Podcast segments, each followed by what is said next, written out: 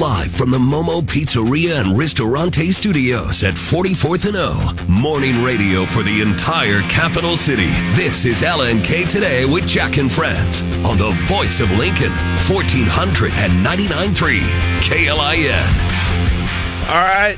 Greetings. Welcome in Monday morning, February sixth, twenty twenty-three. We start out your week at thirty-eight degrees in the capital city, and uh, fifties continue to be aplenty in the extended forecast in the capital city after a fantastic weekend weather-wise. It sticks around here uh, for still the next the next three days, all the way till Wednesday. Wednesday now looking at might be the, the best of the days.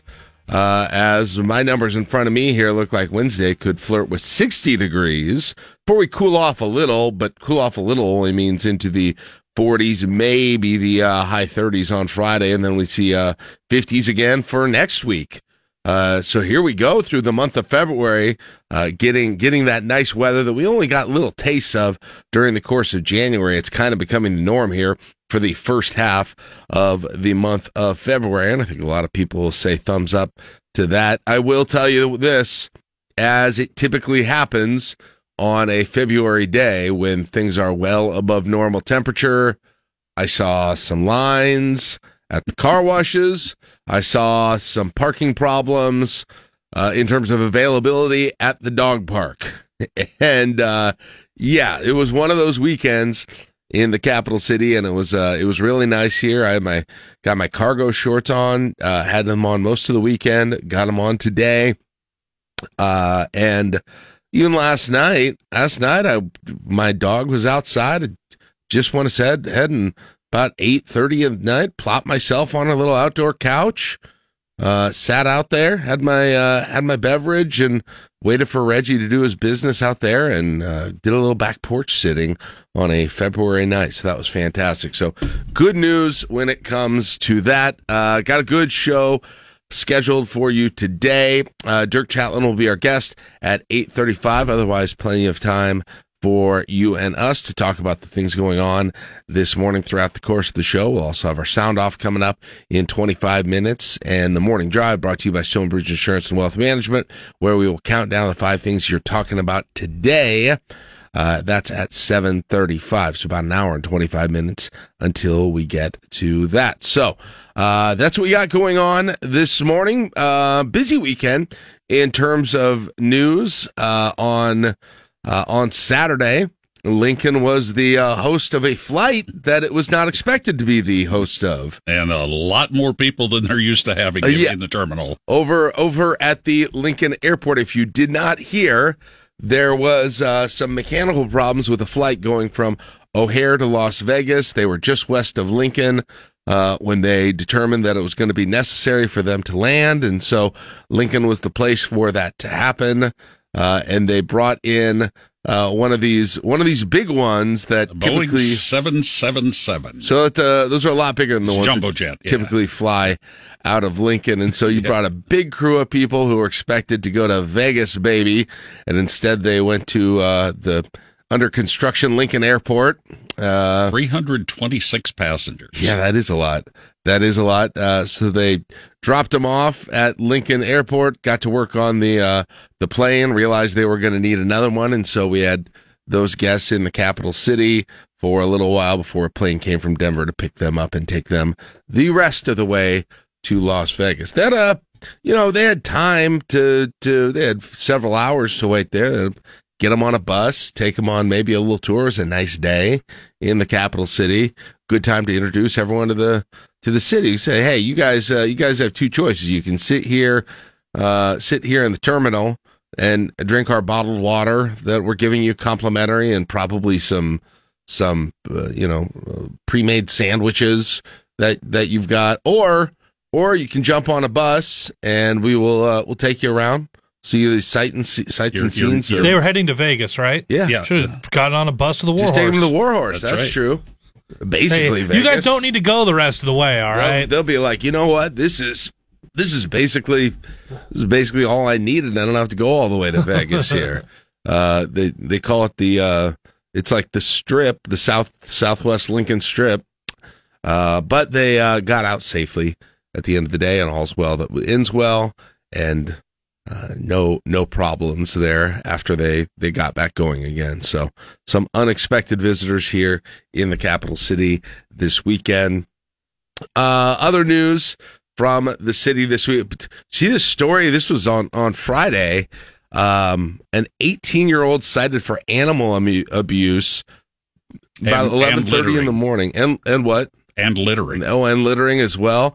There was a uh, puppy left on a ditch in a crate. Uh, this is north of Lincoln, fourteenth and McKelvey Road. And uh, so authorities were called on that.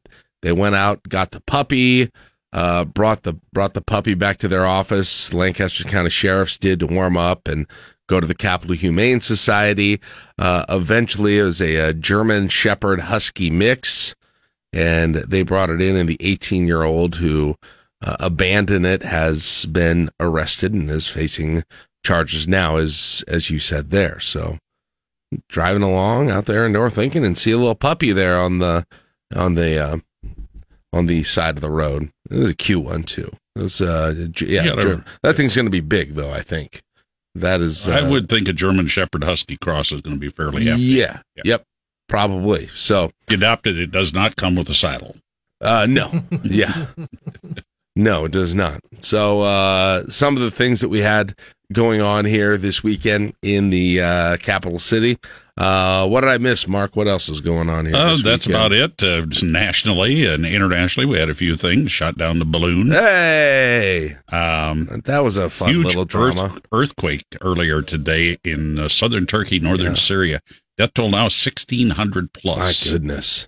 Yeah, Let's huge. see, what else happened? Well, the Dems decided that Iowa's not going to be first in the nation. Yeah, so no is, Iowa, New Hampshire on that right? first uh, so, first time. Uh, South Carolina. South Carolina first at it, this point. We have more of that in the sound-off today. So finally. Uh, let's see, what else happened? Oh, there was uh, basketball.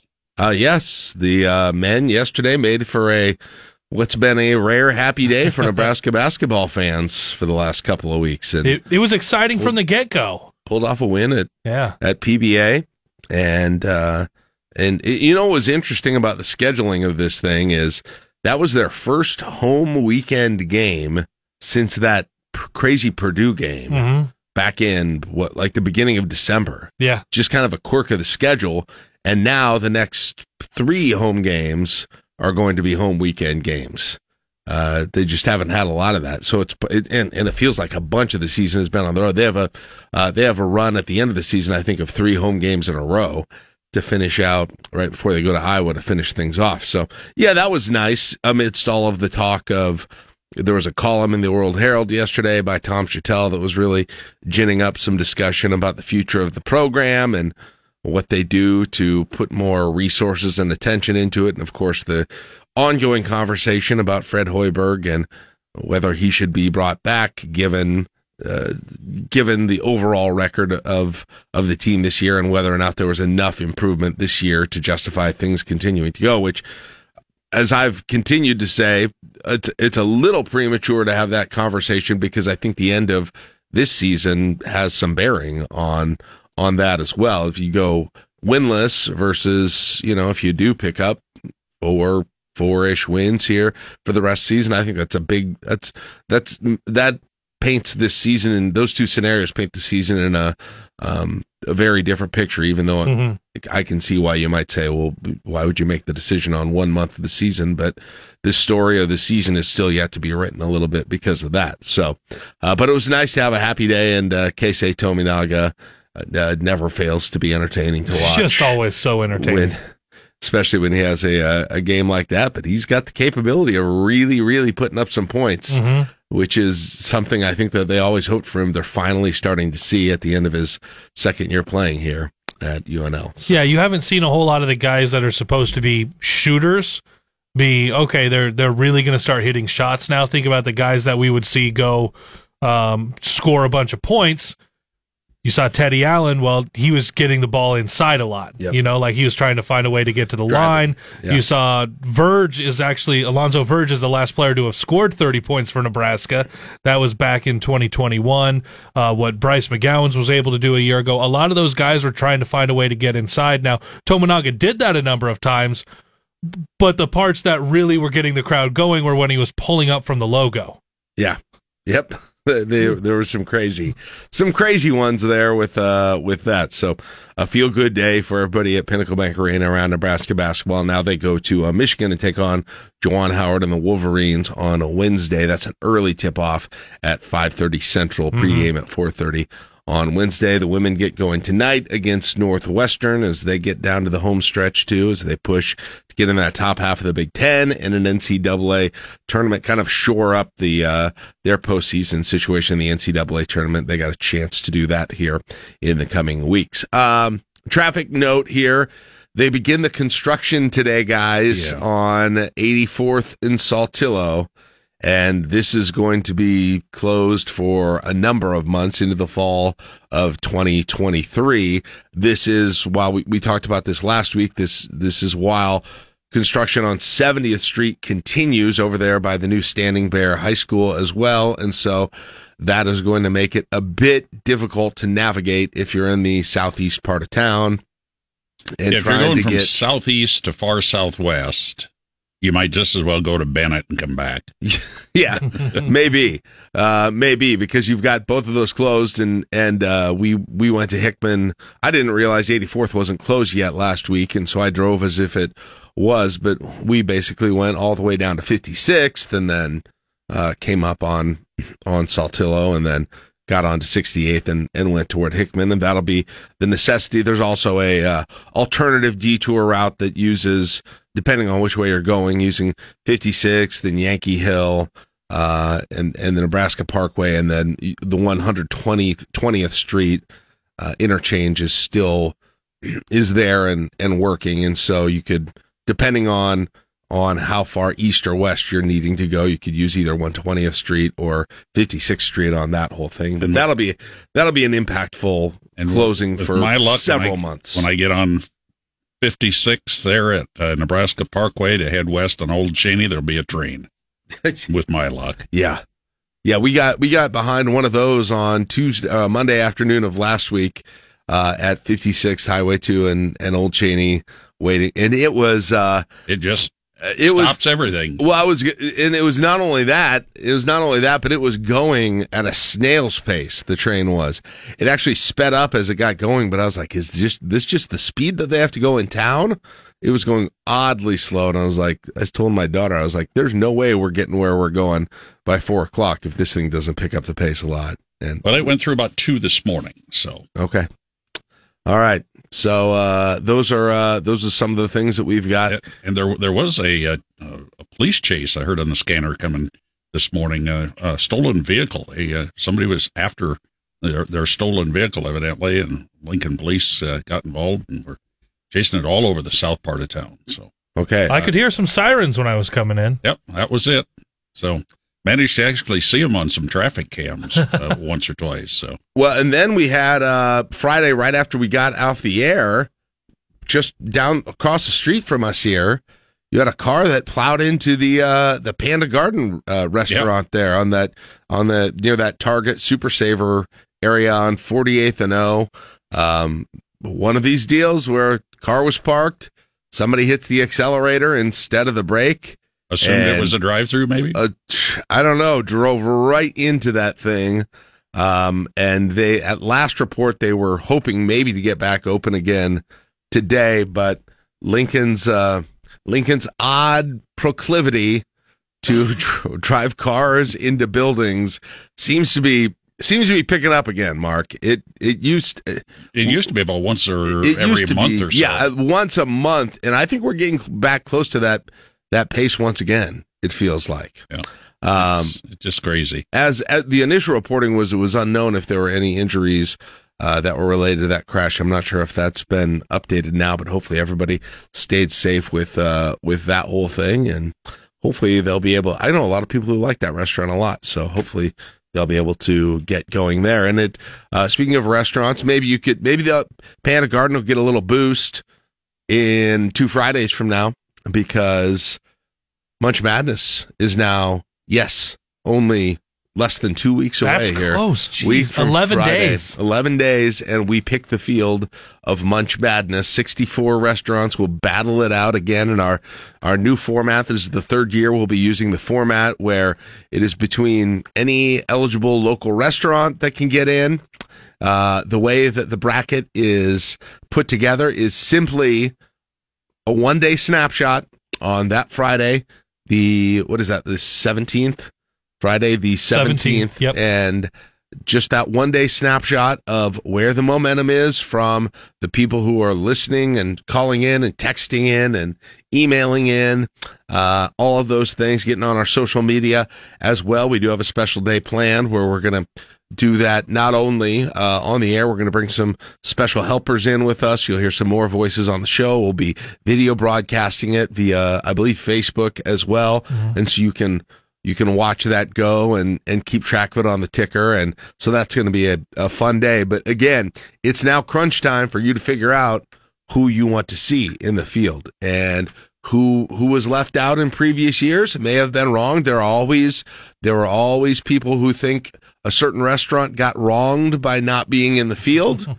Well, now is the time. We are still at the place where you can impact that. And you and your friends can impact that. And the restaurants themselves can impact that by putting the word out among their patrons to be listening on Friday the seventeenth, to be participating on Friday the seventeenth, and a small groundswell of people is usually enough to get a restaurant in. But then you got to stay with your, your your choices through the whole process. That's true. Then the voting will begin, uh, what, I believe, about a week and a half after that, and we'll get going with the yeah. voting. So you'll have time to get your bracket, to fill it out, start to patronize the restaurants that are on it, and then we'll get the voting going at K L I N dot com about a week and a half after that as we get closer to March. And yes, it won't be long until Caleb will have those Munch Madness updates during every sportscast yes. going forward. So very excited to, to see it. The drama this year uh, will be... Uh, d- Will either of the last two winners get their second title, two and three years?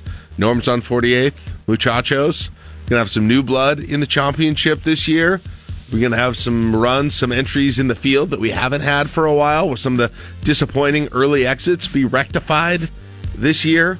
Break all that down. Might have to do a little bit of a segment, Caleb, where we uh, next week where we look at the brackets for the last two years. Yeah, and, absolutely, and discuss a little bit of the we can dig those up. Things here. Strange occurrence over at a bank here on Saturday. I forgot to tell you earlier. There's a frog that went in the bank to get a loan. Oh yeah, did you hear about that? No, I didn't. Customer service rep uh, said, uh, you know, not sure we can give you a loan, but do you have any collateral? And he says, well, I've got this trinket. So the customer service rep says, well, I'm going to get our loan officer, Patty Black, to check on it. And Patty Black came out and says, oh, I know Mister Frog. That's a knick-knack, said Patty Whack. Give the frog a loan. All right, it's six twenty-six. We will grab a break right now. You're listening to L N K Today with Jack I'll and Friends. I'll show myself out. Yeah, it was all right. It was all right. You're listening to L N K Today with Jack and Friends on K L I N. Love K L I N? Tell us why with a voice message in the free K L I N app. Pulling up to Mickey D's just for drinks? Oh yeah, that's me. Nothing extra, just perfection and a straw. Coming in hot for the coldest cups on the block. Because there are drinks. Then there are drinks from McDonald's. Mix things up with any size lemonade or sweet tea for one forty-nine. Perfect with our classic fries. Price and participation may vary. Cannot be combined with any other offer. Ba-da-ba-ba-ba.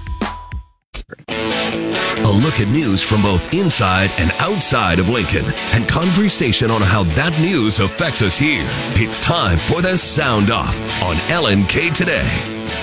And before we get started with that, just a quick reminder. You want to get something a little extra special for your sweetheart this Valentine's Day? How about requesting a song for them on Friday's Request Line Friday? Yes, for... Uh, this coming Friday, which would be the tenth, this is a the last Request Line Friday before Valentine's Day, and uh, it is uh, leading up to the weekend that maybe a lot of people will be celebrating Valentine's Day. And so we are, yes, opening up for your Valentine's Day songs. And if you want to give a special request and dedication to your Valentine, you can do that on the show on Friday, so I would advise getting those in sooner rather than later to get them in the prime time of the show. So text those in right now to Rick Stein Recognition text line at four oh two, four seven nine, fourteen hundred, and we will get going with that on Friday's show. Uh, all right, sound off. Balloongate twenty twenty-three. We talked, we were, I feel like we were talking about this before anybody was talking about it, Caleb. We were. Like, we had extensive, then it became, like, we talked about it, we had some fun with it, uh, whatever day that was, what was it, Wednesday of, of last week, and then it became, like, this political football the next few days mm-hmm. after that, and it got super political, and yeah. then uh, they, they said they weren't going to shoot it down while it was a place where the debris could cause injuries, and so they waited for it to get over the ocean near Myrtle Beach, South Carolina, and on Saturday they uh, scrambled some jets, went up there, shot the thing down, and uh, now it is in the ocean, and uh, they have Navy divers who are swimming around in there trying to retrieve all deb- the debris to uh, find out exactly what it is. So let's get more on that whole situation. The F A A temporarily closing the airspace around the balloon and pausing all air traffic through Wilmington, Myrtle Beach, and Charleston's airports as it was shot down. A senior official revealing yesterday's shot at the balloon was the military's first chance to target the balloon while it floated over water. Officials could have fired at the balloon while it was floating over Montana, but they say they didn't out of an abundance of caution. China's foreign ministry responding with a statement saying, quote, the U S use of force is a clear overreaction and a serious violation of international practice. China will resolutely safeguard the legitimate rights and interests of the company concerned and reserves the right to make further responses if necessary. All right, so there you go. So now they are in the process, as I said, of sending divers out and recovering the debris to, I suppose, take a look at exactly what that thing was. Navy divers were out searching the waters of the Atlantic to try to recover debris uh, from that suspected Chinese spy balloon that was shot down off the Carolina coast. Several vessels, large and small, were out on the water, uh, presumably for this operation, which is expected to take days. We're told recovery efforts began not long after the balloon was shot down by an F twenty-two fighter jet, and debris went crashing into the Atlantic. The suspected spy balloon originated in China and floated for at least a week through the continental U S with a brief diversion into Canada before it eventually ended up off the coast of South Carolina. All right. Um, and the Chinese re- report, as was uh, referenced on that first one, was, uh, well, they weren't very happy. Beijing is accusing the U S of using indiscriminate force to down what it says was a civilian aircraft used mainly for gathering weather data. A government minister saying the United States turned a deaf ear and overreacted. This episode has undoubtedly damaged efforts to improve relations between the two superpowers, Secretary of State Antony Blinken cancelling a trip to Beijing to meet Chinese President Xi Jinping. This was a visit President Xi wanted to happen. The cost of it derailing is now being assessed. Jonathan Savage, Fox News. All right.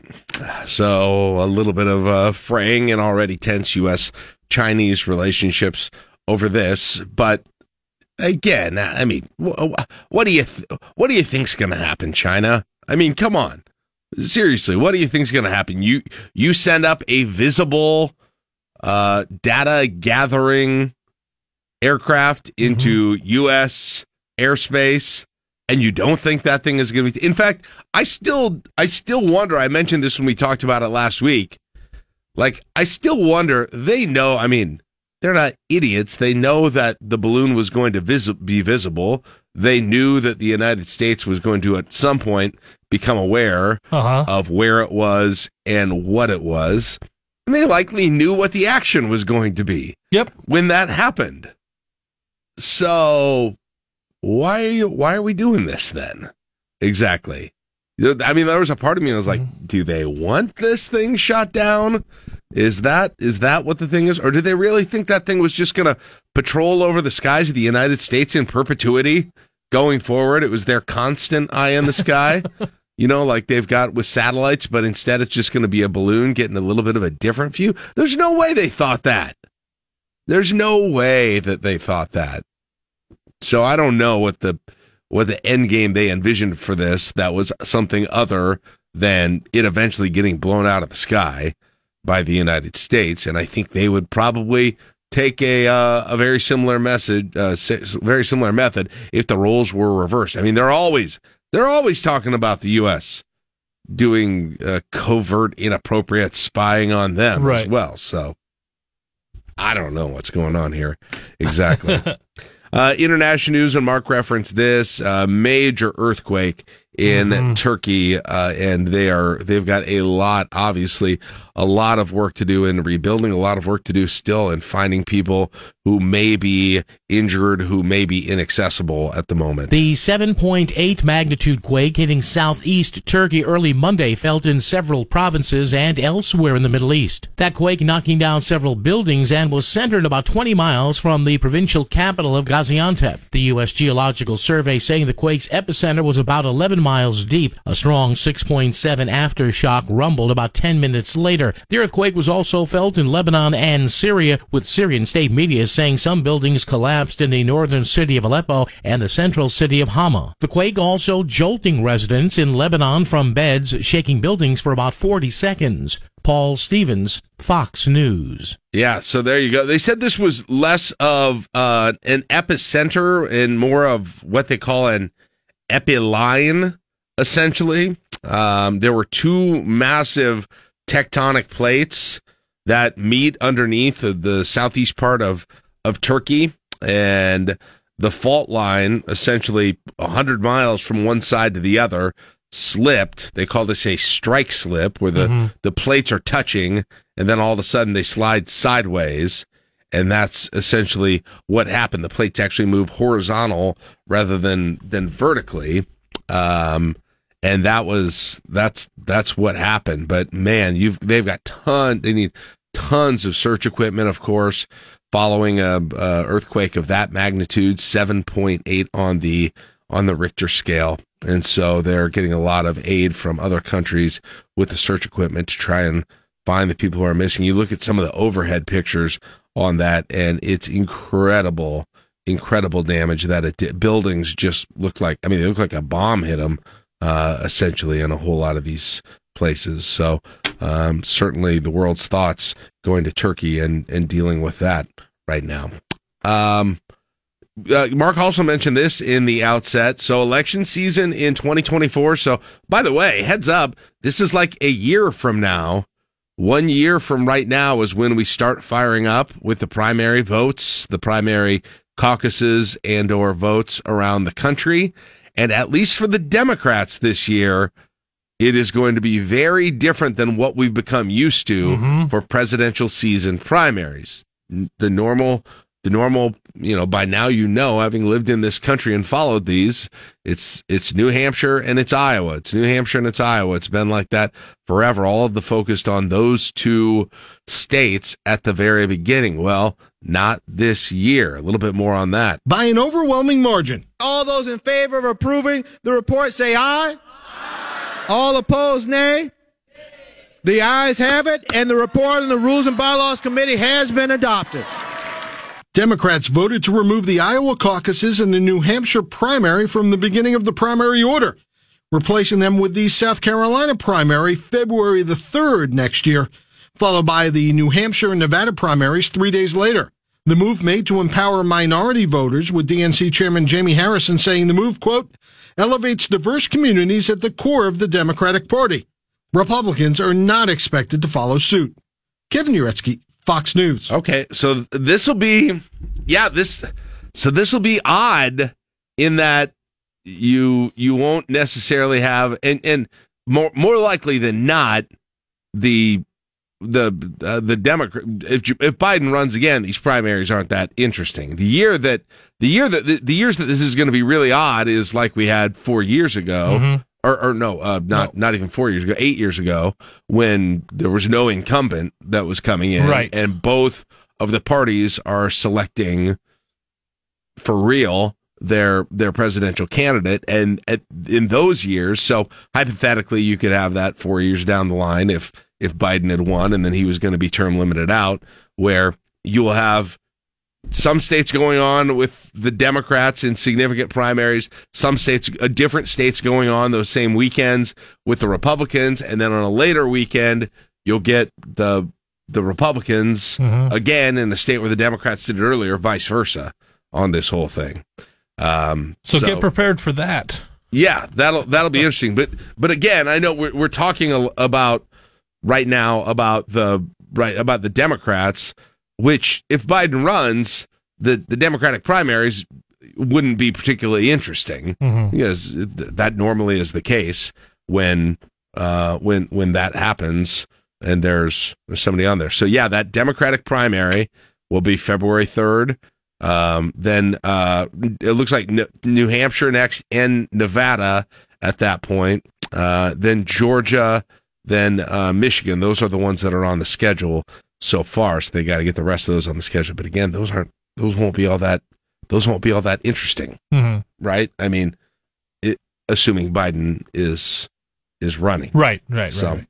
Uh, by the way, one more thing back to the uh, the Turkey earthquake. Yeah, that fault line is nine hundred thirty-two miles long. Jeez. The San Andreas Fault runs seven hundred forty-five miles. Wow. Through California. So you're going, it, it's a couple hundred miles longer. And we are, I mean, we've got a thriving movie industry that tells us what happens yeah. if the San Andreas Fault moves and right. shifts. Right. So to see that over there, that, that's in real time seeing what's happening in Turkey. Yes. Yep. Exactly. So uh, anyway, yeah, changes uh, changes for elections going forward, and we'll see if the Republicans uh, make any, any changes right now. As as of right now, it sounds like they'll go with the normal. So uh, you'll still have this coming year the kind of the interesting things there being the the the primaries in Iowa and New Hampshire as it stands right now. Now it is kind of interesting because the. After Trump, the next major candidate that's throwing her hat in the ring is Nikki Haley, yeah. and she is from South Carolina. Mm-hmm. And, you know, maybe that's, if if South Carolina were going earlier on the Republican side, you know how important it is to get early momentum in those primaries, when, especially when you got a field and you're probably going to have a big field on the Republican side to corner some of the fundraising market, just to show that your candidate is viable. I'm sure she'd like to see South Carolina instead of Iowa and New Hampshire have the first G O P primaries. Uh, but as of right now, it stands like it has been for quite some time. Uh, all right. Uh, other items that we've got going on today. Oh, we've got some, uh, we've got a bipartisan coalition put together in Washington, D C to save your gas stoves. Thank goodness. Mm. It's, uh, it's, It's yes, it's not even not even just one side of the aisle or the other. Republican Ted Cruz and Democrat Joe Manchin teaming up, introducing the Gas Stove Protection and Freedom Act. Manchin saying the federal government has no business telling American families how to cook their dinner. The legislation put forth weeks after a member of the Consumer Product Safety Commission said it was considering regulations or a possible ban on gas stoves, saying they cause dangerous indoor air pollution. The head of the C P S C later walking back those remarks, saying they're not considering a ban on gas stoves, but ways to curb the stove's emissions. Sue Guzman, Fox News. Okay, but nothing's going to stop us from having a big culture war over something, right? Anytime we can get that, we definitely go all out on, on that whole thing. Uh, maybe some good news. I know it hasn't seemed like there's been much for a few weeks here on gas prices, but maybe a little relief coming here as we go into the next few weeks, it sounds like. Prices at the pump are trending lower modestly, but triple A says that should continue near term unless something shocks the market. Spokesman Andrew Gross tells Fox Business crude oil's drop back into the mid seventy dollars a barrel range has taken a lot of the upward pressure off gas. The national average for regular is only a few cents lower than a week ago, but it's about one dollar fifty less than the record price set last summer at five oh two a gallon. Carmen Roberts, Fox News. All right, well, that's not, I mean, that's good, but that's not quite anything to celebrate. So hopefully they continue to move downward, because getting back into the three thirties again after it looked like we were going to be below three for an extended period of time hurts a little bit, I'll tell you that much. Uh, this is, uh, boy, this is out of Vermont, not necessarily even the state you'd expect something like this out of, but uh, around the country, it's becoming a bigger and bigger issues where youth sports, uh, uh, in youth sports, the parents' angers and frustrations boil over and it turns into a really nasty situation. And that happened uh, in the state of Vermont, but uh, officials are using it to make a point about the entire country and the issues that are going on with youth sports right now. Police are now investigating a brawl that broke out between parents attending a middle school basketball game in northern Vermont. After a sixty-year-old grandfather involved in the brawl died. Police say Russell Giroux called first responders while driving home and later died at the hospital. The local school district is now banning all spectators from attending middle school basketball games for the remainder of the season. It's the latest example in what the National Association of Sports Officials tells us is an epidemic of harassment and violence at youth sporting events between parents and towards officials. Yeah, I, listen. Now, if if you're a if you're a college or an N B A, you know, ref, some of that I think comes with the uh, with the territory, and you're compensated. But man, the people who go out there and do the uh, do the youth sports, do the high school sports, yeah, I don't know how they do that. I don't know how they do that at the lower level. I mean, talk about the epitome of a thankless job. Yeah, sometimes you're, you're struggling just to get enough officials, especially as as you're going to see now going to the club volleyball tournaments.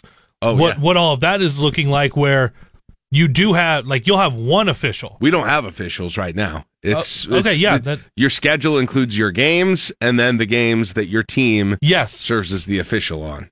Yes, that, that and then it would be for volleyball. Yeah, it, depending on where it is, sometimes they'll they'll have an official, and then the those you'll have the games that you are line judging. Mm-hmm. So it's you are utilizing anything that's available yeah. to you right now. And are are like, are you really going to go yell at that thirteen, fourteen year old girl who missed a call yeah. at a tournament when you're playing seven games that day? Yeah. Was it, I think you, I can't remember who told us the story, but I think you were with me. Somebody who told us that they were, a coach was getting after an ump in a, a Legion baseball game or something. And, and the ump came back and said, right now there are forty-seven umpires who are doing this in, in the state. Mm-hmm. And there's going to be forty-six in about a second if you don't shut up. Yeah. Something like that. I'm, I don't know if I But, but, that. but that, that's, that's roughly about what it, yeah. what it ends up looking like. And yeah. there's, that, that's a giant issue. It's that, it's one thing. It's still not really condoning a lot of what gets said. Like, it's one thing when you are being absolutely compensated for your time to be there. A lot of the folks at the youth level, at the, even the high school level, like, that is not, you're not a full-time doing that and nothing else. Mm-hmm. Yeah. So, so that, you gotta, we gotta reel it back a little bit here, guys. Yeah. Yeah. No doubt about it. Uh, all right, looks like we're out of time. Uh, it is six fifty-seven. That's it for your sound off. We'll grab a break right now. You're listening to L N K Today with Jack and Friends on K L I N. Pulling up to Mickey D's just for drinks? Oh, yeah, that's me. Nothing extra, just perfection and a straw. Coming in hot for the coldest cups on the block. Because there are drinks. Then there are drinks from McDonald's. Mix things up with any size lemonade or sweet tea for one forty-nine. Perfect with our classic fries. Price and participation may vary. Cannot be combined with any other offer. Ba-da-ba-ba-ba. Live from the Momo Pizzeria and Ristorante Studios at forty-fourth and O. Morning radio for the entire capital city. This is L N K Today with Jack and Friends on the voice of Lincoln, fourteen ninety-nine point three K L I N. All right, greetings. Welcome back. L N K Today with Jack and Friends. Glad to have you with us. It's February sixth, twenty twenty-three at seven oh nine. forty degrees in the capital city, and after being treated to a uh, great weather weekend, we it's not over. We've still got more of it coming, really, for the next three days. Uh, if you liked what you saw Saturday and Sunday, pretty similar in terms of what the forecast holds for us today, Tuesday and Wednesday as well. Now I'm looking at the uh, looking at the winds that go along with that can sort of uh, sort of dampen it a little bit. Gusts could be up at twenty-six miles an hour today, sixteen miles an hour, so not bad on Tuesday, um, and then on Wednesday. Uh, five to seven miles an hour is all it's going to be, and so yeah, it's not. It, it's it's going to be it's going to be fairly nice. Now Thursday they, they do bring in a slight chance of of rain and snow, uh, but again your high is still going to be in the forties. Uh, right now, according to the National Weather Service, the only day for the foreseeable kind of midterm future that is not going to be at least in the forties is Friday of this week, and that's still. Uh, a thirty, a high of thirty-eight with sunny skies, so still over freezing. Guys, if you piece together the little bits of forecasting and data that we have right now, I don't want to overreact. I don't want to overreact, and there's always the people. This already happened to me last week when I'm being joyful about the uh, the the. warm forecast mm-hmm. is the the person reminding me that it means that um, there's some sort of that it's that I shouldn't be happy because that means that there's um, warming happening, uh, de- departures from the norm in terms of of climate. I, I guess my answer to that is always, well, I mean, I also wasn't like cheering in around Christmas when it was fifty below, saying, "Hey, it's back to normal now, so, you know, this week changes everything." I don't react week to week. I don't really, yes, I don't have my week to week and month to month reactions to these sorts of things. I don't deny that some that we are sort of changing in terms of what the norms are in terms of our, our local, but, you know, I mean, January was not that good, that not that warm, to to be honest, this year. Yeah. So I mean, like, yeah. if you're gonna if you're gonna react poorly to every time that it's warm, you gotta you gotta react good to every time it's cold and act like things are going. I don't know. I can't live like that. Okay, it's just. I'm not doing that. If the okay? weather's enjoyable, I'm, not, I'm gonna yeah, enjoy. I'm it, not. Right? I'm not doing that. So, w- but with that said, let me paint a picture, Caleb. Let me paint for you an oddly optimistic picture of what the situation is right now with the weather in Lincoln, Nebraska, in the month that I decry all of the time because of one of the reasons is is the weather in this month.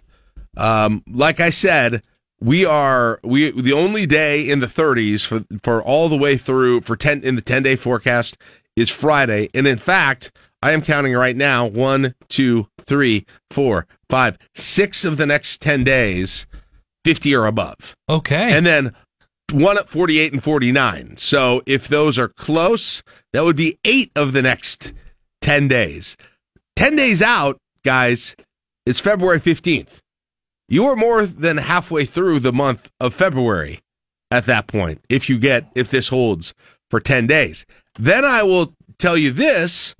You take a look at the eight to fourteen temperature outlook, which is kind of the next level over the ten-day forecast. Mm-hmm. And Lincoln, Nebraska is at a um, likely above normal in the in the map that was just released yesterday. That carries carries us out to February nineteenth, okay? So worst-case scenario, if that holds, is that okay, that last week of February, February twentieth, twenty-first through the twenty-eighth, that's, you know, that's crappy maybe. There's the cold wave that comes in at that point. But th- the deal about this, Caleb, is by the time you get to to March, by the time you get to the beginning of March, your normal high on March first is forty-six. Your normal high on March fourth is forty-eight. You have to go one week into March to the eighth, where Lincoln's, and by the way, this is over all the years, mm-hmm. so if it's changing, it probably is going up. You've got to go only to March eighth to get the norm to be fifty degrees here. So that leaves, and yeah, I've been around here long enough to say, but Jack, What about the state tournament storm, right? It's come very, it very well could happen, okay? It it very well, you could have a little blip on there where things are going to get snowy for a few days, where you're going to have a couple of days in that, what, February uh, twentieth mm-hmm. to March fifteenth period, like three quarters of a month there. Yeah, storms come through. It, it might, it might Fronts happen. Move. You might have some days where the highs, what, twenty-nine? But guys, I don't think we're doing, I don't think we're doing single digit highs. I don't is, think we're doing. Is bitter done? I think bitter is, I think bitter is done. Okay. I think bitter is done for winter of twenty twenty-three when you look at the data that you've got right here. If you go, like, if you go to March of last year, what would you guess last year? And and last year's March was kind of a mixed bag. Like, January and February were way warmer than normal. Uh-huh. March was a little bit of a mixed bag. What do you think the low high temperature was? The the least best day in terms of high temperature. Ooh, okay. What do you think that would have been in March of last year? March Just, of last year. Like, how bad, what was the worst that it got? thirty-six. All right, well, it was worse than that. It was it was thirty. It oh, okay. got thirty. On, I mean, not a whole lot March worse tenth. Than that. There were only, by my count, one, two days with highs under freezing in in March of last year. So he, th- this is what this is what I'm saying. This is what I'm saying. So if you're someone who, and I know it's not everybody out there, but I'm one of these people that my mood is directly impacted by by in winter mm-hmm. by whether or not there are long stretches of really cold, gray, icy weather. And it looks like we may I go went to March uh, okay, March twenty twenty-one, your lowest daily high that year. Oh my gosh. Lowest daily high that year was in the forties. forty-two. Okay. forty-two was your lowest daily high in March of twenty twenty-one. Uh, March of twenty twenty, your lowest daily high was, I mean, you start to put together the data and it's not, there you got a thirty-four, you got a thirty-two that year. Nothing below freezing mm. that year. Go to twenty nineteen. I'll keep going. I will keep going. You go to twenty nineteen, March of twenty nineteen. Your lowest daily high that year was, uh, okay, that year was cold. March third, twenty nineteen, the high was eight, the low was six below. Oh. Hmm, I don't remember that. After you got that, after you got through that though, after you got through that like three day period though, uh, you didn't have a high that was under thirty-six, and you had a lot of sixties and a few seventies mm-hmm. on that one. So, I mean, the un like the real unknown period right now is a two week period at this point. Which st- which still could fill in. So I'm talking if we could, f- February twentieth to March eighth, February twentieth ish. So that's about a two week period. Right. That whole thing, and you you are you get out of there, and averages would suggest that you are almost certainly, as you were saying, out of the range for bitter cold. Now, if, if we get there, and I think we're going to be up, we're going to be good until that point. we're going to be good until that point. So that's two weeks. We got two weeks of good. We got two weeks of unknown, but that could also be good. And then by that point, you're into should you're be in the mid-March. Clear, you could you could have a one-off, we, we, one of those super wet spring snows where it snows uh, and it's super heavy snow and it's thirty-one degrees the entire time that it happens, mm-hmm. right? Yeah. We, we've, we've been through those in March in the past, but the numbers would suggest it would be a huge anomaly. We had a blizzard for my senior prom in April, okay? Now, I realize that's, that's still a couple hours west of here. Right. But, but like, that's not an, a super un, an unordinary thing to happen. Right. Right, I get that. I, that that that's absolutely true. I would think I would say that's actually more um, that that's more likely than a cold snap mm-hmm. when you look at oh for sure when you look at these things. Now here's the trade-off with this though. Yes, when as we have the and this is the part where I've been kind of okay-ish with the below freezing temperatures, the a little bit bitter. I don't really like the the cabin fever of having a toddler at home going, please just burn your energy in whatever way possible. I can't take you outside. I'm sorry. Go ahead and be crazy in here. But it's not muddy outside. That's that is the biggest issue. That is a hundred percent the biggest issue, and that's also the issue for we dog owners. That, who and are that's out the there thing as well. Is it's not muddy outside, but now it starts to warm up. And it's like, great, we can go on a walk. It's like, right. Well, the, the walk was fine, but you found every mud like puddle. How many days over fifty do you need without any precip to finally get rid of the mud? How long how, until what, that dries? Like, how up does that up? work exactly? Well, and then does it?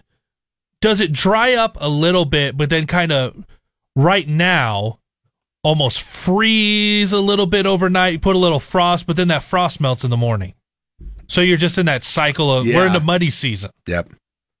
So that's the trade-off of, yeah, I like it getting all these above fifties right now, mm-hmm. but we're coming out of a time when everything was frozen where I didn't have to deal with that much. Right. Okay, I found a year, March twenty seventeen. You had a high of sixteen on March tenth. Uh, no, that's not right. I had those. I had, that was the low. Yeah, you just, it, it doesn't, man, it just doesn't happen. Once you get through that first week of March, historically, at least for, I'm going on, I've got almost a decade now that I've looked back. Once you get through the first week of March, you just don't get bitter cold mm-hmm. in Lincoln, Nebraska. Okay? By the way, and as, we're not getting it for two weeks, so we got two weeks before we say goodbye. As you were going back and you found that, oh, that was really cold in March twenty nineteen. Remember, that's when a I'm lot of to, yeah, that was when a lot of the rivers froze up, and then you had the flooding across the state. Was that in Was that in March when that was that twenty nineteen or was that twenty eighteen? twenty nineteen. Was that twenty nineteen? Vivid memories of that because I got laid off from my job a couple months later. Okay. So that would have been, okay, that's what was happening that year. Um, but it was because of that, that snap of cold and the freezing that you had on the rivers, the damage that was able to, everything got backed up, and then you started to see the flooding of the banks, and some of that the, that ice went through, and that was damaging dams. It was it was a rough spring. How about this? Monday, March sixteenth, two thousand five, high temperature, ninety degrees. Wait, what? twenty fifteen, I should say. What? March fifteenth, twenty fifteen. March sixteenth, twenty fifteen. ninety degrees. Yeah, I'm going. I, I'm going through, and yeah, it is. Just, that seems to be a. As I continue to go back year after year, that seems to be kind of a line of demarcation mm-hmm. for bitter cold. Is is the first after you get through the first week of March, you're in the clear. Okay. So.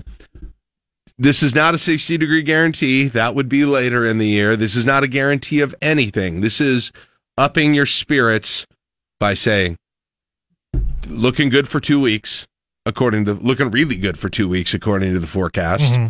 This coming week, the week, uh, halfway through the week afterwards, uh, ish. And then we have our February seventeenth, which we've declared the first day of spring. Yep. And that actually leads us in to roughly the two-week period.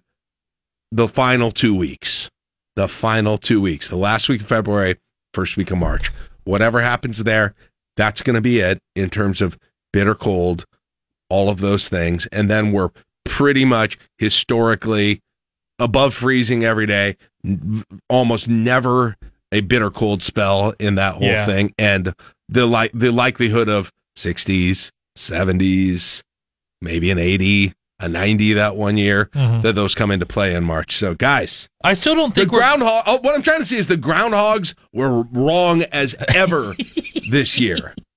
The groundhogs were wrong as ever last year. We got spoiled. We got spoiled last year in January. Okay, mm-hmm. we've gotten spoiled. We didn't get. To, we got spoiled some years in December. We didn't necessarily get that as much this year. But this year, it's coming at the end of the winter, and I would say.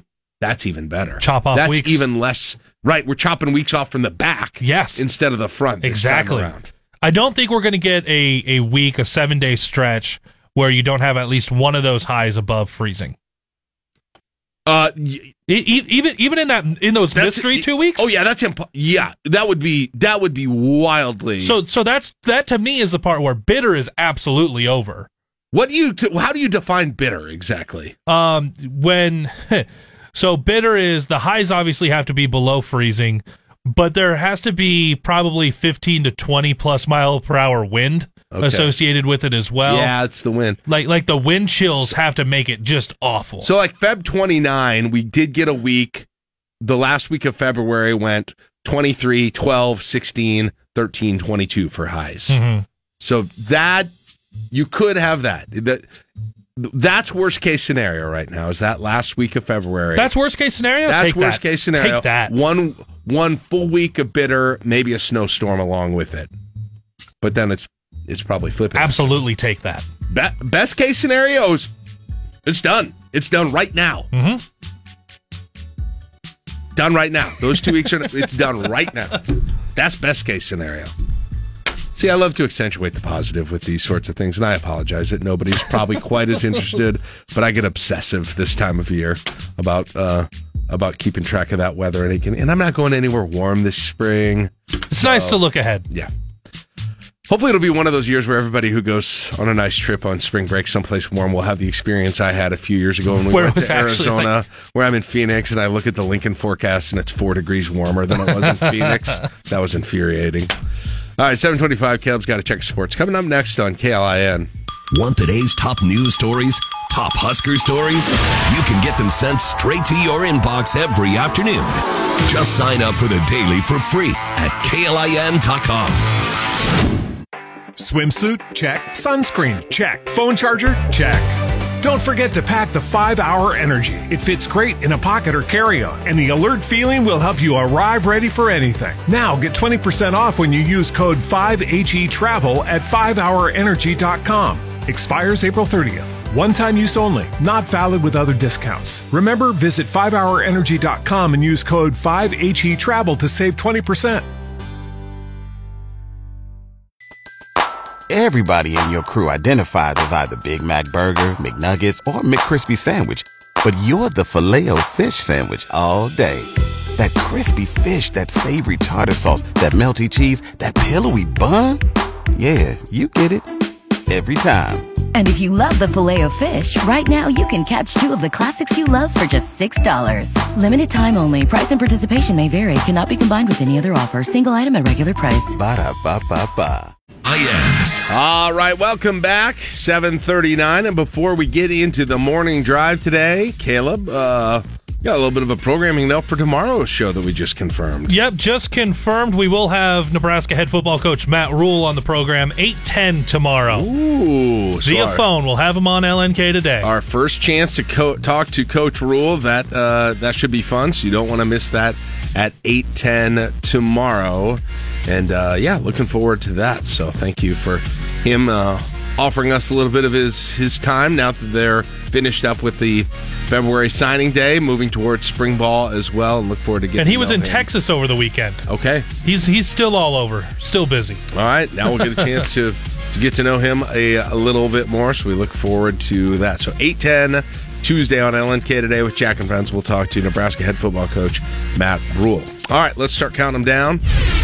Number five. China accused the U S of indiscriminate use of force when the uh, U S military shot down a Chinese spy balloon Saturday, saying it seriously impacted and damaged both sides' progress in stabilizing Sino-U S relations. Wow. Vice Foreign Minister Xi Feng said he lodged a formal complaint with the U S Embassy.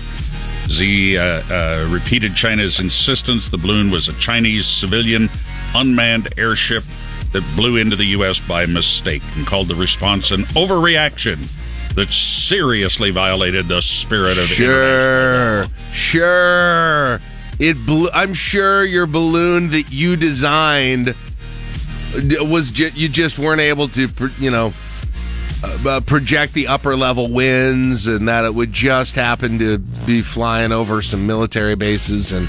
And those sorts of things. Sure, China. It got close to us here. Did it? Yeah, it was right. I should have been right, out watching the sky. Well, I don't think we could see it, but it went right over Saint Joe, Missouri. It went over northern Kansas and Saint Joe, Missouri. Some Ooh. friends in Saint Joe got a good picture. Do you think they got any good uh, spy pictures of Cool Crest? Probably. Wait, is that what this is about? Hold your horses. Now, now this could be a serious international are, issue. Is China trying to take take the plans and the design of the greatest miniature golf concept of all time yep, and export them finally, to Beijing. Finally, a logical explanation. Thank you. So what what do you do when you see said spy balloon flying over your head? Is it much the same way when you see the Google car, the Google Maps car out and about? You're like, well, all right, let's all pose. Hope we can see this one well, online. Number one, hopefully not shoot a gun in the air at it, yeah, because do not recommend. You're not, you're not going to get it. Not at sixty thousand feet. You're not. You're not going to get it. Okay, so that's probably not a. It's probably not a safe decision. Not unless you're running an air defense station. Although I'm gonna guess somebody did that uh, over oh. the course of of the last few days. I think I got it. Nope. Nope, not coming down. Uh, yeah, I don't know. You take pic. There were not all these. My America. There were all the. There were all these pictures of it, and I was like, I can't even see it on that picture. You're gonna need to zoom in about a thousand more times to see this thing. But anyway, after a, after what three days of arguing and. Well, it, it becoming a political issue, they brought it down. I think it's been longer than three days because it flew well, over Alaska, but it was three days that we knew about it. Three. Well, Biden said he, I think he said it was Wednesday. Wednesday morning was the time that we talked about it. I right. feel like we talked about it before anybody else was talking about it a whole lot. Like it became a hot button issue after we talked about it. I'm not saying we started it, but we might have. Um, but Biden said that he gave the order to shoot it down on Wednesday and. Then his his advisor said that they should wait until it was not over a land area, essentially. And then wasn't it was it the governor of Montana or some official in Montana was like the only thing you were going to hurt was cows and maybe groundhogs out here if you brought that thing down there and whatever. And of course the whatever conspiracy theorists are are uh, what's hard, con- hard hard at work. So what's the conspiracy theory? Well, there's several out there. One of them is that this was a precursor to an E M P attack, electromagnetic pulse, oh, that would uh, you know basically render the power grid and most communications on uh, the U S soil uh, ineffective. We're doing Some, that in Texas on our own because of the well, poor infrastructure. Well, that's yeah. I'm just saying this is what the conspiracy theory.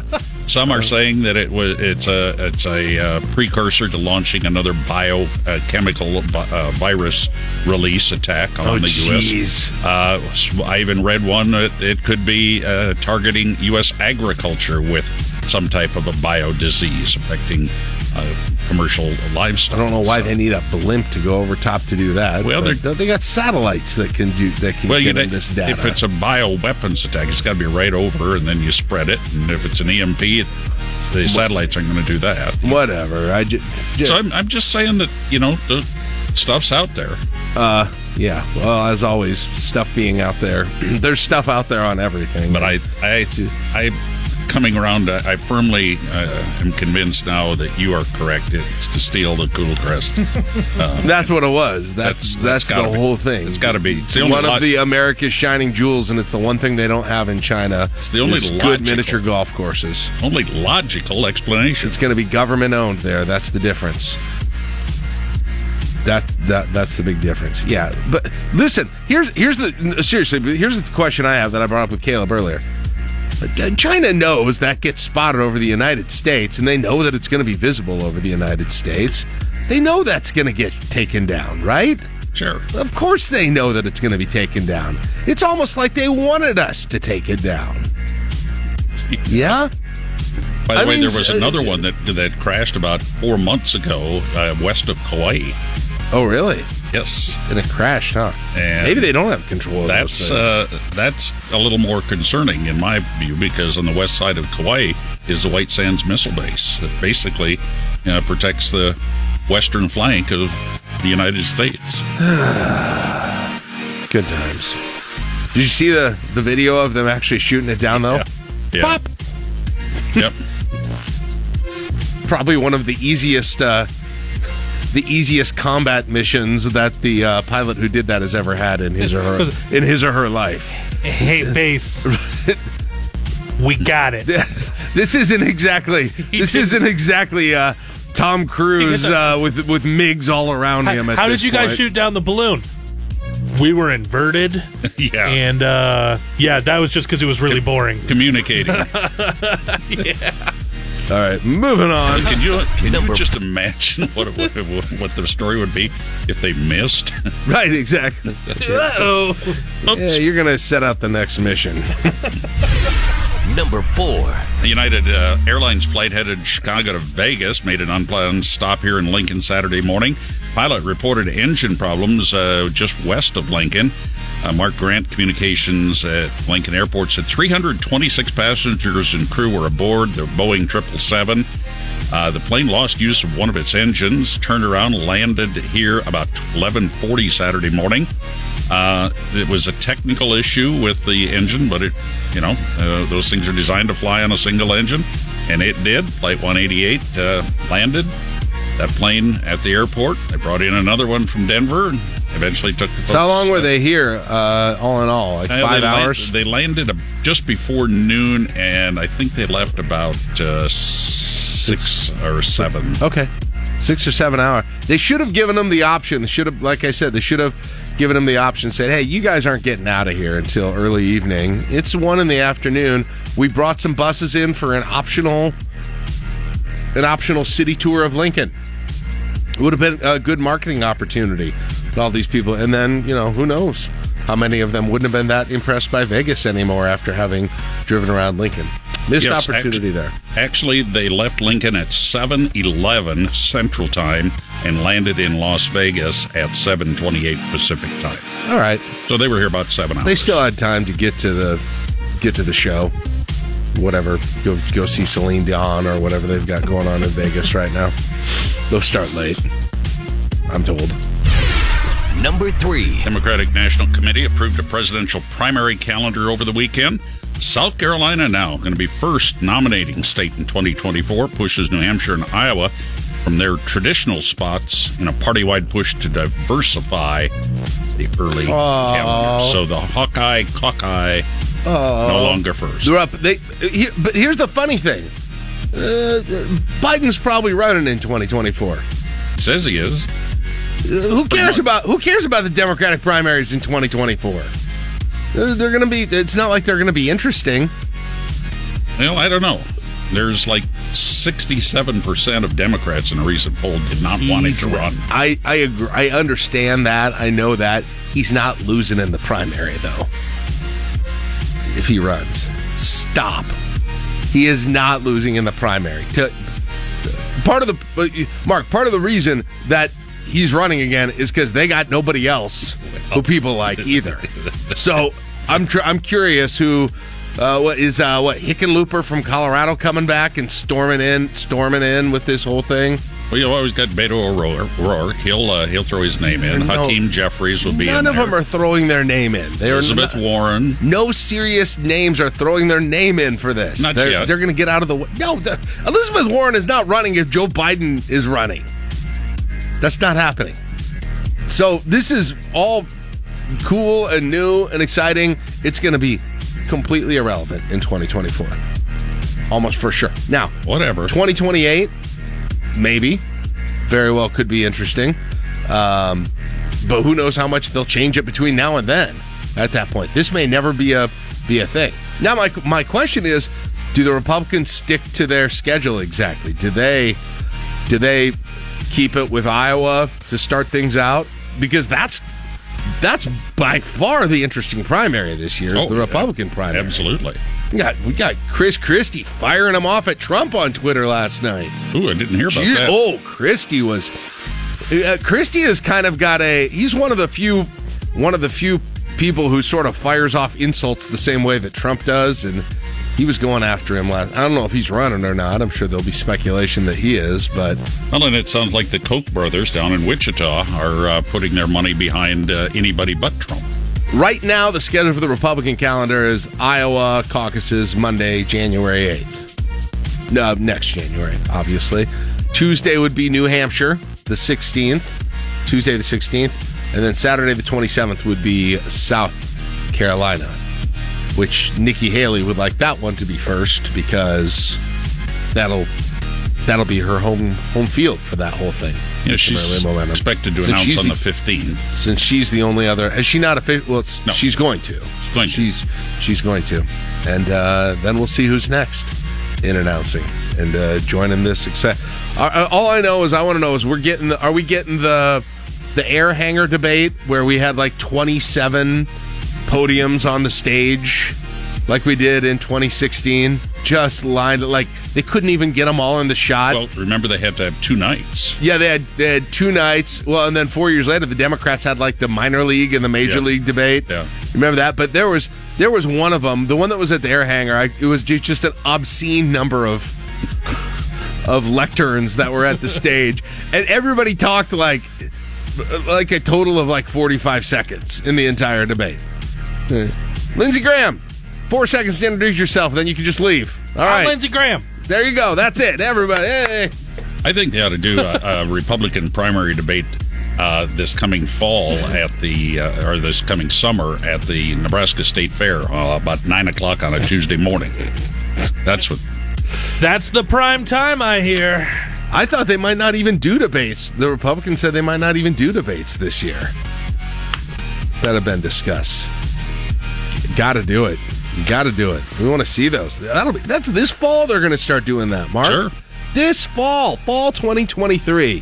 Thank goodness, a big election coming. I've been missing those. Number two. Been eighteen days since a victory. Still figuring out life after Juwan Gary and uh, Emmanuel Bandoumel, uh, Bandumel's season-ending injuries. seventy-two sixty-three win over Penn State yesterday. Ooh, that was nice. They came out hot. And there was just a scoring explosion, but you still have that kind of pit of going, is this going to slip away in the end? Yeah. If I was, I got concerned there when I looked at, I looked at the scoreboard. I was like, geez, this is only a three-point game or mm-hmm. something like that when there was under five minutes left. But then like, Hoiberg oh, starts hitting free throws. Sam, not Fred. That'd be illegal. Yep. Um, Jamarcus Lawrence hits a big three. He knocks down a free throw in there as well. You got to win without your two best defenders. Shot extremely well, thirty points for Keisei Tominaga, but it was a lot of what those guys did defensively against a Penn State team that, if they're hitting, they can make a lot of shots. You got twenty-four points for one of their guys yeah, who, he didn't, who could not miss. He was not missing. But the rest of their team didn't shoot great. Yeah. And in that, that ended up being the difference. Hey, listen, whatever it means, I don't know if it's a, a sign of things to come or if this is a one-off, but at least having a day to be happy about Nebraska basketball is something better than we had before that. So, who knows? Going to Michigan on Wednesday night, pull off the upset, and let's get really weird. Yes. That'd be great. Absolutely. That would be great. All right, let's finish things off. Number one. Astronomers have discovered an Earth-like planet orbiting a distant star, one that shows promising signs it could potentially support life. The planet is Wolf ten sixty-nine b, orbits the red dwarf star known as Wolf ten sixty-nine. Uh, it's uh, fairly close to Earth, about thirty-one light years away. Um, th- so there are a few of these that are out there, but they're very, very far away. But it is interesting that th- you, they can narrow it down. Um, but it's almost ex- this one. Some of the other ones that they have found are either smaller or a lot bigger than Earth, just in terms of size. This one is actually almost exactly the same size mm. as as Earth. So, and just how do they tell this? That's a good question. I mean, this thing's thirty-one light years away. Obviously, very light travels at what, two hundred eighty-six thousand miles per second. I think these folks took a couple more science classes than we did, Mark. Oh, okay. so, so thirty-one light years. So.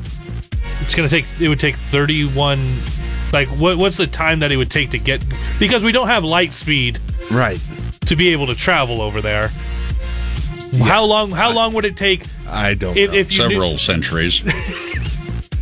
And then, then some of these, they're different because the orbit, like, days are either really short or really long, mm-hmm. depending on the size, and the temperatures have wild swings depending on if they're, you know, depending on if they're getting proverbial sunlight or whatever, the, right. the star that they're orbiting around is um, is providing. So, like when they say Earth-like, sometimes it means it's like one hundred eighty degrees there or one hundred eighty below. And it's, it basically, it's basically like it has water. That's that's usually the big thing that they look at. All right, seven fifty-six, we'll take a break. It's L N K Today with Jack and Friends on K L I N. Swimsuit? Check. Sunscreen? Check. Phone charger? Check. Don't forget to pack the five hour Energy. It fits great in a pocket or carry-on, and the alert feeling will help you arrive ready for anything. Now get twenty percent off when you use code five H E travel at five hour energy dot com. Expires April thirtieth. One-time use only. Not valid with other discounts. Remember, visit five hour energy dot com and use code five H E travel to save twenty percent. Don't you love an extra one hundred dollars in your pocket?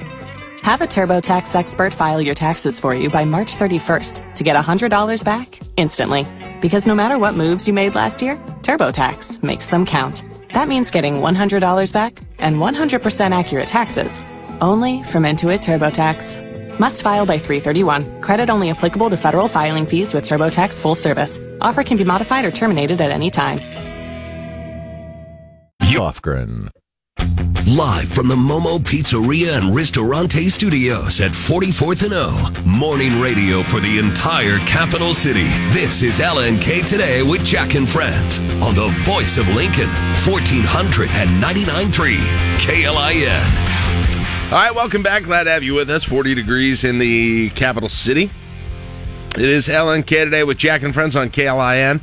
Uh, if you missed the news earlier, we confirmed this morning during the course of the show, uh, our guest tomorrow at eight ten will be Nebraska head football coach Matt Rhule, who uh, is going to be kind enough to give us a few minutes. He's been on kind of a uh, a whirlwind of travel and recruiting and hiring and getting to know his roster, which he said at the press conference last week. He said to his team, this is a good way to do it. He said, guys, when you come up to me, just tell me your name every time. Yeah. Even if you already have. Mm-hmm. Just tell me your name every single time. And uh, but he is going to appear on our show for the first time.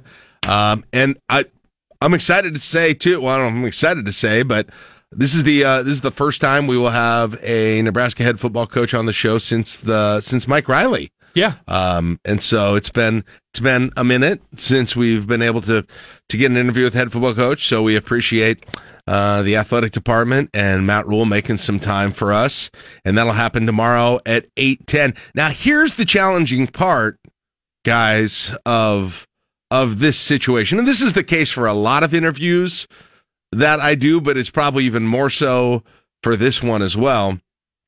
Because as you you know, if you pay attention to the show, our segments generally last um, from about eight ten, maybe a minute or two before that, to about eight twenty-five, maybe mm-hmm. a minute or two after that. And so uh, l- longest case scenario, we are talking we are talking eighteen minutes or so for this thing.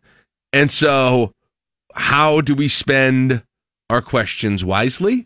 How do we not how do we not be duplicative of what he's talked about in the past? How do where do we focus? Are we do we use our questions to try and get news from what's going on behind the scenes with Nebraska football? More of like the yeah. questions that are asked at the press conference, where you had media having a chance to do that on Wednesday, or do we use though that time to kind of kind of do a little bit more of a, a featurey type interview with him during that time? And that's all things that we'll be thinking about and talking about over the course of the next twenty-four hours. But I am interested, I am interested in what you all would like to hear, or if you had the chance to ask a question of the new football coach, what would you ask? If you were sitting at one of those press conferences, you were sitting in here with us tomorrow, and you had a chance to ask the coach a question, how would you spend that question? Because that's basically the scenario we're in. We probably, we get a couple of them, we get a few of them, but if I was giving you one, I'd love for you to text in to me what that question would be for you.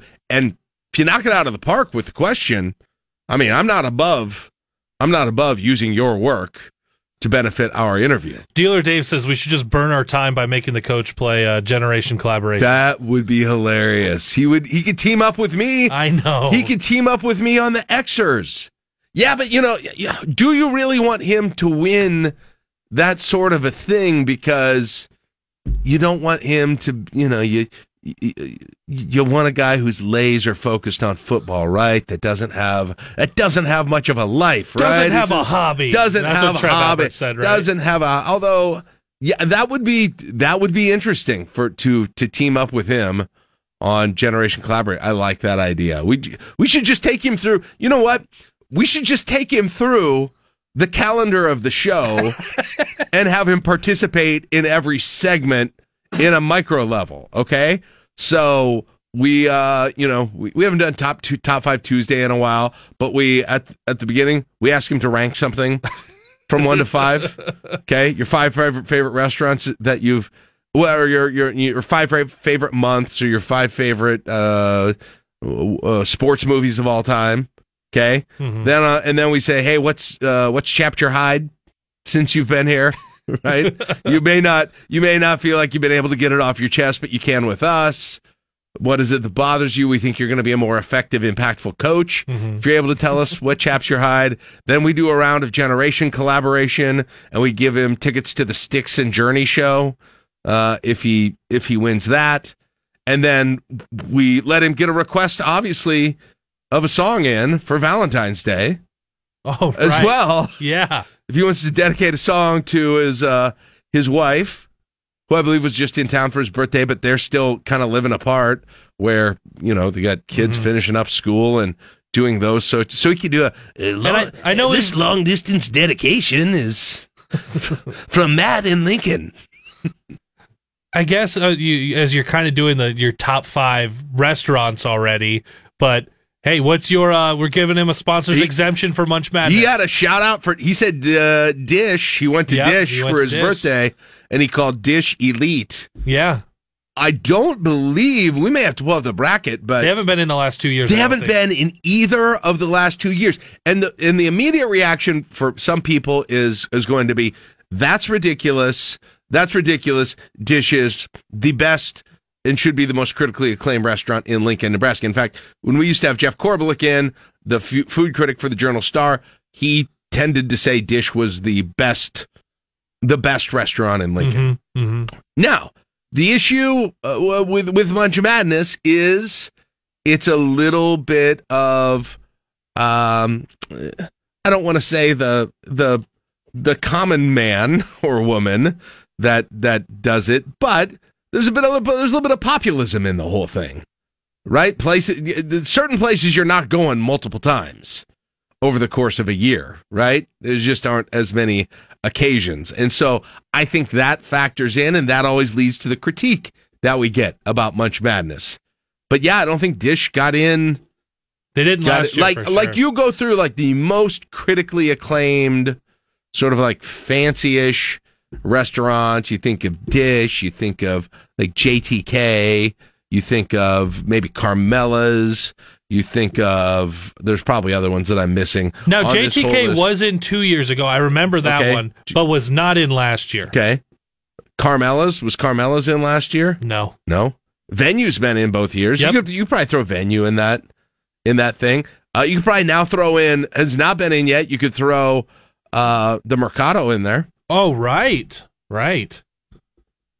Uh, or no, the Mercado is the, uh, or uh, uh, Casa Bovina. Yeah, you throw that one in there as well. I thought Casa Bovina's been in. That's, uh, the Mercado is the, is the. Right. Yeah, those, those two are together. No, I don't think so. I think last year was the first one that they would have been open for. Casa Bovina was in last year. Okay, I'm an idiot. As a ten seed and lost to Engine House in the first round. Okay, Casa Bovina was in last year. My bad. My bad. They they made it as well. Now, there's all of this this route to go, kind of featurey introduction to the things yeah. that we do, kind of more about the person and fun.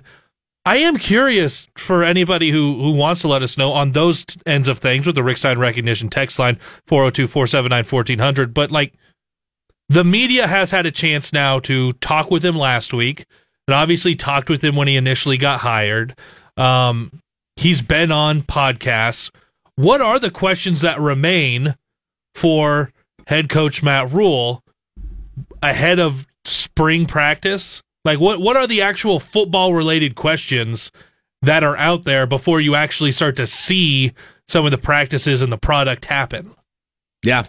Yep. Th- those are, and it's hard. And I know, like, the the thing that fascinates me, and I know he did, he did actually sit down. He did his first local media interview with, uh, with Sipple and Callahan. On three. Over at On three. Mm-hmm. Um, and they talked to him uh, about a variety of things, including the quarter. Like, for me, that's still the most fascinating thing for me personally, mm-hmm. is you go into the season with your, your, your starting quarterback from last year coming in, uh, returning, uh, who will, in theory, by the time fall gets here, be healthier than he maybe ever was mm-hmm. during last season, who had a, I think, I think most would agree he had a good season last season. Um, and you know, b- b- Probably, probably a better quarterback season than there's been here in a while.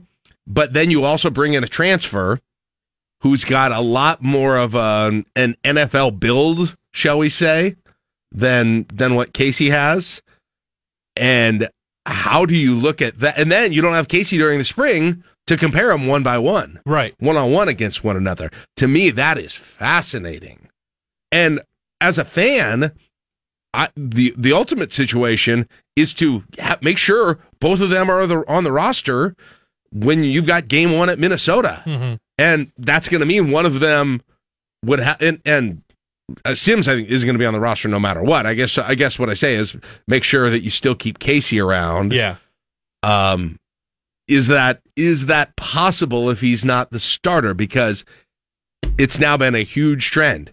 Every year you've needed One, two, three, four quarterbacks during the course of the season. Well, yeah, what's the, so, what's the rest of that room look like as you go through spring ball with, you obviously have Sims and Thompson at the top, but you have four yeah. other scholarship quarterbacks in that room. Right. You know? Yeah. What does that all look like through the spring? And then I also think it's interesting to me, like, where you are. So he knows he's had a chance to, you know, kind of meet his players. He's had a chance to watch them on film, I'm sure. But what is it like being in a position where you are, you've been the head coach of this team now for two months? Okay. You, you got, you got practices coming up in what, six weeks or so? Yeah. Ish. You get, you get in eventually, maybe not quite that much. You got practices coming up, but like you still haven't seen your own guys play football in person, mm-hmm. in any sort of a setting. You've seen them on film. You've seen highlights. I wonder what that's like and how much different it is when you get a chance to actually do that than, say, go through the games and watch last year and go through the film of the new recruits and the transfers that are coming in, and how much that will inform what he knows about his team compared to what he knows now. To me, that's a that's a really interesting angle on this whole thing, because there's so many more. Like, you know, when he gets hired by Carolina um, in in the offseason, it's not long, and they start having O T As, Caleb, and they start they start doing those right off the bat. Yeah, and you're starting to see him right. It's not it's not nearly as as long of a process with that whole thing. So that's one of the things that I wonder about. But um, but I'm curious. What do you have? What what questions do you have for Rhule? Um, and who knows? Maybe we might we might stick one of them in there in our conversation with him tomorrow. I mean, I don't want to spend the entire time with him, you know, bonding about how we were both pastors' kids, but it's going to be, you know, hard not to go go down that road and uh, and all of that thing. But I uh, I am fascinated. I'll t- I mean, I'll just tell you right now, I am sort of fascinated by the personal side of this of this whole thing for, for sure. And that that that whole process, and so. I would guess, if I had to guess, that it might air a little bit more that way than you will hear on the press conferences, or or maybe with some of the other some of the other outlets as well. I know he did. He's done some podcasts too, some more national podcasts. He uh, did Will Compton's podcast, Bussin' with the Boys, mm-hmm. as well. Uh, so I know a lot of people listen to that. And so each one's going to be a little bit different. But I mean, but. The, the personal side to me is so much more interesting at this point in time than the football side, because we don't have a football, like football actual stuff to look at. We've seen what they've done recruiting. We've heard what he's talked about going into the spring. that's all going to play itself out. Yeah. But the, the to me, the personal side is interesting because of what you're seeing the players and the coaches do in the community, what you're seeing Matt Rhule go to go to tennis matches. Yeah. Go at he he's been at he was at the basketball game last night. Yeah. So seeing where all they kind of show up as being part of the community, all the restaurants that they've gone to. Yeah, I gotta ask him uh, about him watching his alma mater lose to his new yeah. uh, lose to his, lose to his new employer. Yeah.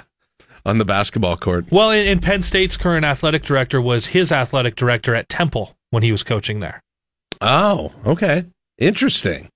Interesting, a lot of connections there. So, anyway, if you're just joining us, you're wondering why we're talking about this. Matt Rhule will join us on the show tomorrow at eight ten. eight ten. Uh, so, during this segment, twenty-four hours from right now, and so we'll be wrapping that interview up twenty-four hours from right now. So, you want to you want to hear it in person, make sure you got the K L I N app, make sure you're near uh, a radio or an Echo device where you can pull us up. You can listen to us on all of those items. And then, if you do have to miss it, Uh, get on that podcast afterward, because we will we will put out that podcast as a standalone podcast if you just want to take a listen to that and uh, see what Coach Rhule has to say as we head into spring ball shortly. So looking forward to that. All right, uh, we got Dirk Chatelain coming up in ten minutes. You will listen to L N K Today with Jack and Friends on K L I N. Sign up for the daily at K L I N dot com to get today's top local and Husker news sent straight to your email. Don't you love an extra one hundred dollars in your pocket? Have a TurboTax expert file your taxes for you by March thirty-first to get one hundred dollars back instantly. Because no matter what moves you made last year, TurboTax makes them count.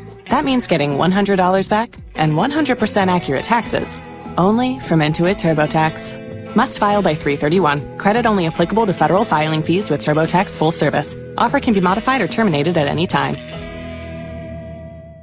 Byron. He's a five-time Nebraska Sports Writer of the Year. He asks the tough questions. But most importantly, he occasionally retweets Jack Mitchell. It's the Omaha World Herald's Dirk Chatelain. All right, welcome back. eight thirty-seven.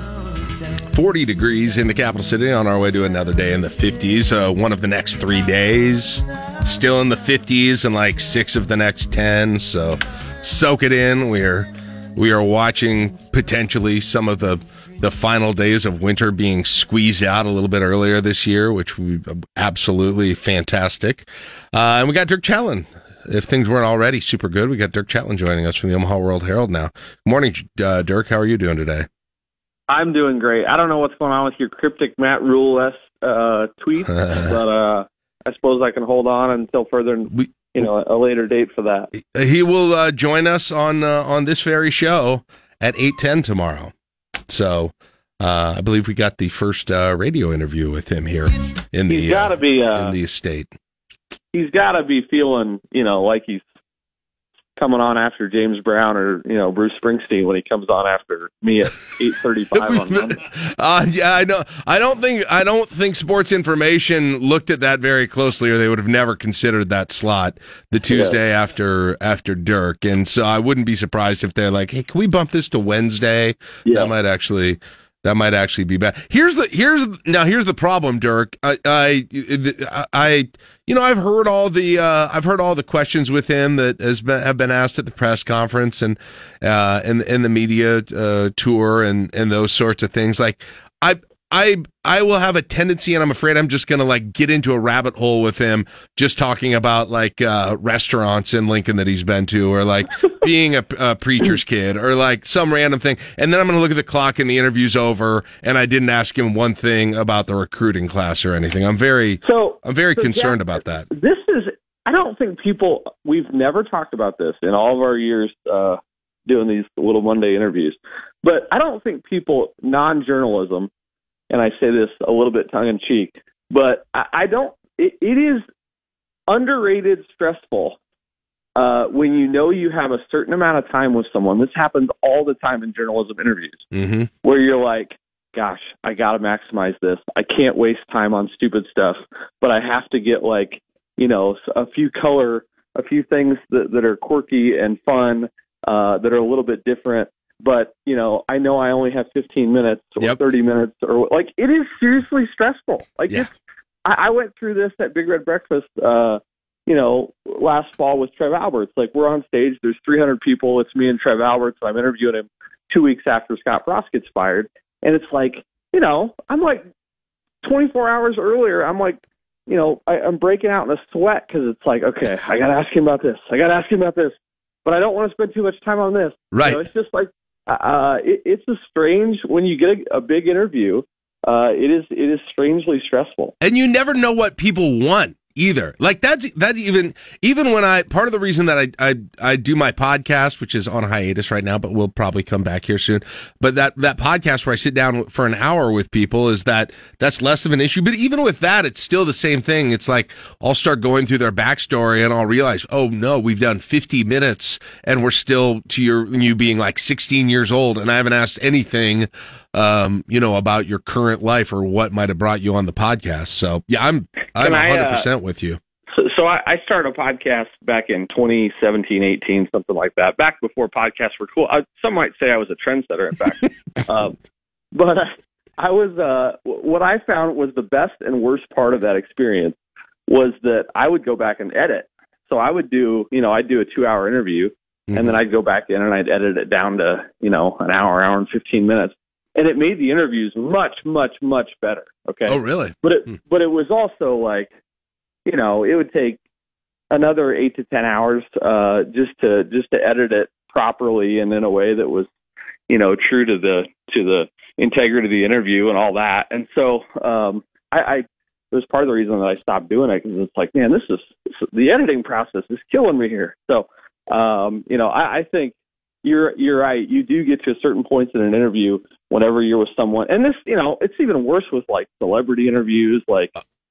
Like, you know, Serena Williams was coming to Omaha one year and we were doing a story about it. Here, you get fifteen minutes with Serena Williams on the phone and it's like, you yeah. know. Somebody who's been, who's interviewed literally daily, right? It's agony. It's agony like, like you don't, all, you're trying, you're trying to ask a question that they've not, like, it is, it is that tension between, everybody's got that one question they want to ask a celebrity, but the celebrity's been asked it, or the interviewer, the interviewee has been asked it thousands of times. Like, how do you do? Like, you have to ask it, but you also don't want to ask it at the same right. time, right? Right. Yeah. No, and this, you know, I, people feel really sorry for people in the media. Yeah, right. I know. We're, we're, we're just this adding is helping. To that right now. I'm sure there's there's no doubt there's no doubt about that. Uh, you know what people don't feel sorry for, Jack? What's that? Keisei Tominaga. They don't. They don't. Uh, Keisei, thirty points yesterday. Uh, one of the most enjoy. Listen, for some reason, and, and I don't quite know what it is, but it is even more fun to have Keisei Tominaga score thirty points. Well, let's just say this. It was more enjoyable to see Keisei Tominaga put up thirty points than it was Teddy Allen put up forty points, right? No offense to Teddy, but... There was just a different, there was a different feel to it in in uh, in some ways in terms of the big scoring Penn State games. But like, he, he, isn't it isn't it a little bit interesting with his career because you got him last year on this team and he didn't like he would have a few crazy threes that he would put up, but like he wasn't getting a ton of minutes. He was virtually never scoring double digits. Then this year he had a couple of times where he started to started to do that. It kind of broke out in that Purdue game a little bit, but then there would still be like it, it felt like there were games where it was just him. They could not figure out how to get him the ball in the half court so he could even take anything near an open shot. And now they've had these injuries, and all of a sudden he looks like a, a, a scorer that they just haven't had on this team probably since Teddy Allen.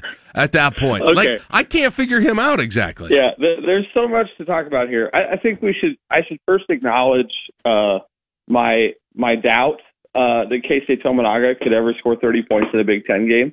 Uh, you know, I, I think I may have been overheard at some point saying that he should be playing for Dale Wellman at Nebraska Wesleyan. Wow. Um, so so you know, you can call me a skeptic. Uh, I, I think we should also acknowledge that on your.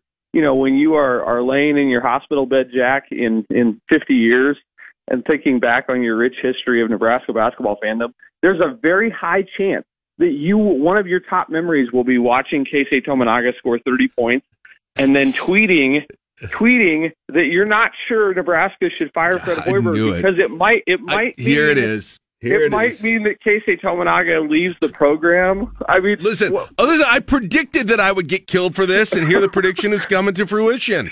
There I it mean, is. That was yesterday was a uh, was potentially a you know a defining experience or or certainly a memorable experience uh, in in the Nebraska basketball culture. Uh, I think people will be talking about that for a long time. Maybe maybe laughing a little bit as they do. Um, you know, it, it was just sort of vintage Nebraska basketball to win a game like that. I mean, it's when when we think back on the you know past decades of this, and it's it's the you know the cliche just when I'm just when I'm out they pull me back in. Uh, but but that was a hilarious experience. Uh, you know, to see Nebraska basketball win that game in the way that they did, just at a moment when everybody was basically like, "All right, the hell with it." Yeah. I, I, so the question is, is he now the Japanese Steph Curry, as he was once billed to be? Uh, I, I guess that's why we tune in next time. I, I mean, listen, I don't have any other candidates, if that's what you're asking. On the tip of my tongue, I can't give you the top five on that list. So he's definitely number one on the list for for the time being. Okay, but okay, hold on. Let's go back to my tweet that you were. I, and I knew I would get oh this. God, con- you're serious uh, about it. You're I knew. Hold on. on I knew I would get this condescension, and I even put a preamble on the tweet because I predicted the condescension from the media elites like you. And here it is. It's just dripping from your voice. But let me explain myself at least just a little bit. Oh yeah, I, hey, I ha- because because the problem with you, Jack, is you never have an opportunity to explain yourself. That, that is, I feel that way sometimes. So thank you for pointing that out too. Uh, the, like the, there is, I have so much doubt that any decision that is made is going to it, it, it, that that that changing things. After this year, that that's going to result in that's going to be the time that they make the right decision on the coaching hire, and that's going to flip it, or they do what Chattel was suggesting in his thing, and that's going to be like I'm super, super, super skeptical that any of that's going to work. I get there's a modicum of chance of it happening, but I also think there's a modicum of Fred staying around and he pulls, uh, you know, a Chris Collins in year eight or whatever, uh, and then, you know, starts to have success there. I think that's also a chance. So at the very least, what I would like to see as a fan, which I think has the side benefit of potentially making this a better team and a better program, is to have some guys here from year to year to year. I mean, holy cow, could someone play three years at this university here? And so I know incoming during the season who the players are going to be. And we go in and we already have an affinity for some of these players that are coming in year to year. I mean, at very least, I'd enjoy that. And I think it would help along the way, too. And so that's the, the I mean, the the micro point was with Tominaga, but the macro point is exactly that, is consistency in personnel. It's something I'd like to see. I'd like to see what happens if you get that. Yeah, we've been talking about that for years now, right? I mean, we, we, we've been talking about this since since the Miles era, when, you know, like when they went through a phase where they were losing, you know, Andrew White and yep. like big time players. Yeah. Uh, I mean, this has been I a still have scars theme. from that. Yeah. Yeah. Th- this has been a consistent theme with the program for a long time. And uh, I think there's a little bit of irony uh, in you pointing out that, that the, the, the strength of retaining Fred Hoiberg might be continuity, because that's not exactly what he's known for. Right. Um, You know, and, and I don't think there's any guarantee that anybody that you like on this team would be back, uh, just because that's the nature of college basketball. Um, but, but you know, you're not wrong in saying that it's it's good for the program, it's good for the fan base. Um, I think I, I've just become, gosh, I don't know how else to say it. I, I've just become so jaded on, um, on on. You know, when Frost failed, when Hoiberg failed, like it, it was, it, it jarred me a little bit. Not just, not like as a Nebraska fan, but just as like someone who, like those, those were the surest hires on the board. Right. Jack. Like, I mean, right. and so I don't know if they, I don't know if either program can win right now. I mean, it, it, even when it looks like it's right, it's not right. And, and so, you know, I think they need to be creative. I think they need to be bold. Uh, I don't really think that, you know, hanging on to something that hanging on to a coach that hasn't won more than twelve or thirteen games in a year since he's been here, I don't think that's likely to to change it. Uh, I think, you know, I'm a believer that I wrote last year, I wrote a long story about, you know, the the, the fact that Nebraska, uh, the criticism of Nebraska basketball used to be that they never invested in it. They never put any money into it. And then ten years ago, they put all this money into it, and and they haven't got any return on investment at all. Um, and so I don't I don't know what the issue is. I think I think some of it is um, some of it is a lack of care administratively, a lack of creativity. Um, some of it is just some bad luck. Some of it is, is poor coaching and, and coaches who didn't know exactly how to how to get over the hump. Uh, but but I just you know, and we I'm sure we'll have this argument again over the next month. But but I just uh, I don't know I don't know what you're losing if you make a change. I realize financially it's a big hit, uh, and I'm not standing on a you know I'm not standing on a on a stool at a, on a bar stool, um, you know, shaking my fist to hire Fred Hoiberg. But I just I don't see a whole lot of benefit in in going down the current road, um, and and maybe that's apathy. Um, unless something changes here, you know, in the next month where they develop freshmen at a rate that they that they haven't yet.